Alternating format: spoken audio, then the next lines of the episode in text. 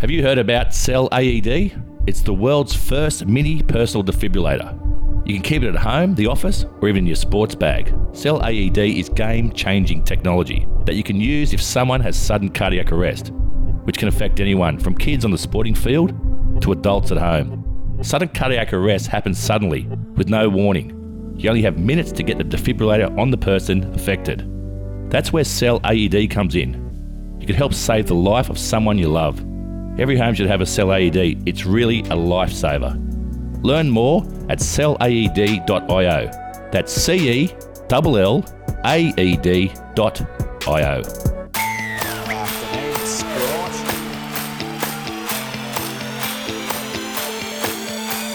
Hello and welcome to Afternoon Sport. That's Sport with Thought. Today on the show, I'm interviewing uh, a guy who races in the Formula E. His name is Max Günther. He's a German Austrian race car driver, 26 years of age. He has model looks. He drives fast cars. He lives in Monaco. This guy is living the dream and really, really interesting to talk to. Hope you enjoy this interview with Max Günther. It seems every minute we get another superstar on the show, and I'm, I'm really pleased to meet. Um, He's in the ninth season of the uh, Formula E. Um, Max Günther, nice to meet you, mate. How are you? Nice to meet you. Thank Um, firstly, um, talk, talk me through, for those that don't know, um, E Sports racing. It's all electric cars.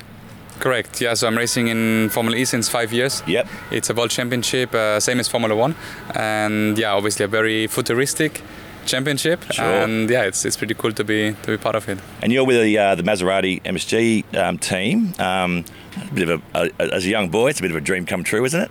It is, yeah. You know, it makes me very proud to, to race for such a such an amazing brand. Yeah. Like like Maserati has a yeah big legacy, you know, Yeah. in, in, in racing. And now first time that Maserati is going, Yeah. you know, with electric cars. It's uh, a very exciting project, yes. And um, in 2020, you had your, your breakthrough win um, at the Santiago um, E Prix. Um, what was that like? Was that a bit of a relief to have your first major win? Yes, I mean, you know, you need to see. You, you start when you're like a six-year-old boy. You start with karting. You've got this big dream to become a professional and to make it all the way up there. And um, yeah, you know, then you're working so hard all your yeah all your career um, as uh, as a teenager in like in Formula Four, Formula Three, Formula Two. Then you make this step to become a professional. You are in Formula E. And then to achieve your first victory is something really, really special, and probably yeah still one of the best days in my in my life I think all sportsmen would um, uh, agree that, like, you know, everyone doubts themselves until you actually achieve that. And then once you achieve, it, you go, okay, I do belong. I'm good enough. And because confidence is everything in sport, isn't it? it is it is a lot about you know having the the right mindset Yes. uh, being being clear in, in what you're doing and yeah as well like you know just you know trust trust yourself uh, your own your own way of you know approaching things and yeah um, yeah as I said with with how the past few years have been going I'm really really proud So, the, does Formula? Did you race on the same Formula One tracks? They're more of street street tracks, aren't they? Are they more narrow? Correct. I mean, obviously Monaco is the only track which is exactly the same, Okay. Formula One and Formula E.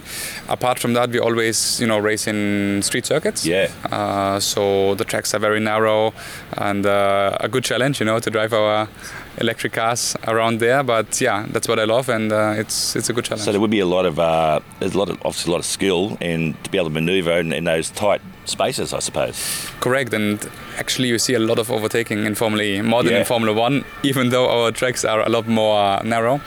That's because in our case, you know, as well, the energy management side is a very important Yes, part. Meaning, yeah. in the race, as much as we need to overtake and go fast, we need to save our energy as well. Pick your moment.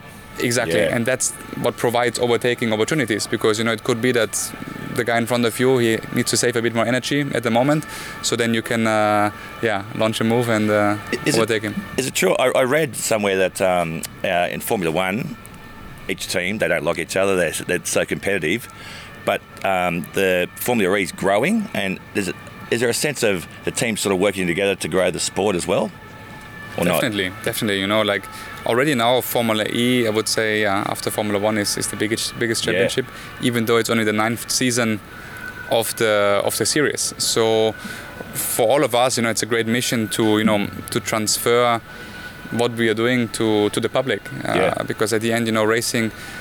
I think has always had the role to develop the technologies Mhm. in racing, to then bring it on the road cars. And you know now a lot of people start to go electric Yeah. with the private car. And uh, you know what what we are doing is, is a bit of you know pioneering pioneering at the end. And it seems in, in you know, the last four years, a lot more drivers have been attracted to the sport. Um, are there any particular drivers you love racing against, or is your um, arch I would, enemy? I would say I would put it in different words. Yeah. I think the you know the level is extremely high and everybody Yep.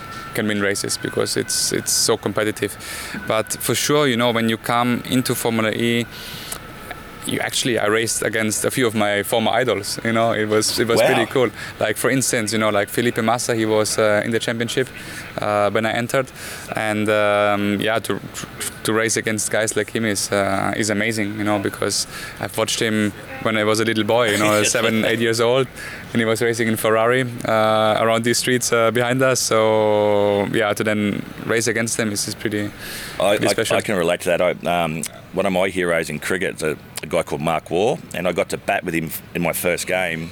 And I was just actually watching him. I couldn't believe it. I got run out. so it was, it was a great experience. Um, so the, the Formula One's here on Sunday. Who's your tip?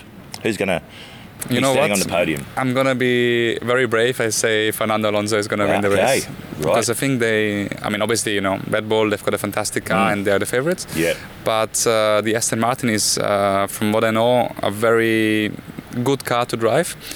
The top speed is the weakness of the car, Yeah. but in Monaco this doesn't matter at all, and they're very good in the corner. So I think yeah, could be could be a good uh, tip maybe.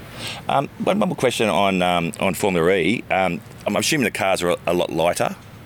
Um, are they safer or Safety is the same, you know, like Okay. the, the, the safety standards of Formula One and Formula E, they, they are on the same level.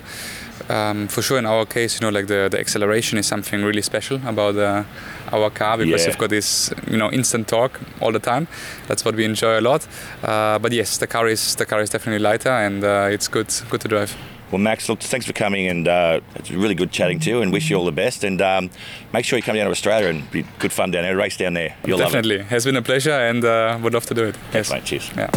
Thanks for tuning in to Afternoon Sport Monaco series. Don't miss an episode. Find us wherever you listen to your podcasts on YouTube or any of our social media platforms. AfternoonSport.com. If you're ready for your next thoroughbred racing adventure, then join the Osher Group. They exceed expectations on what racehorse ownership should look like.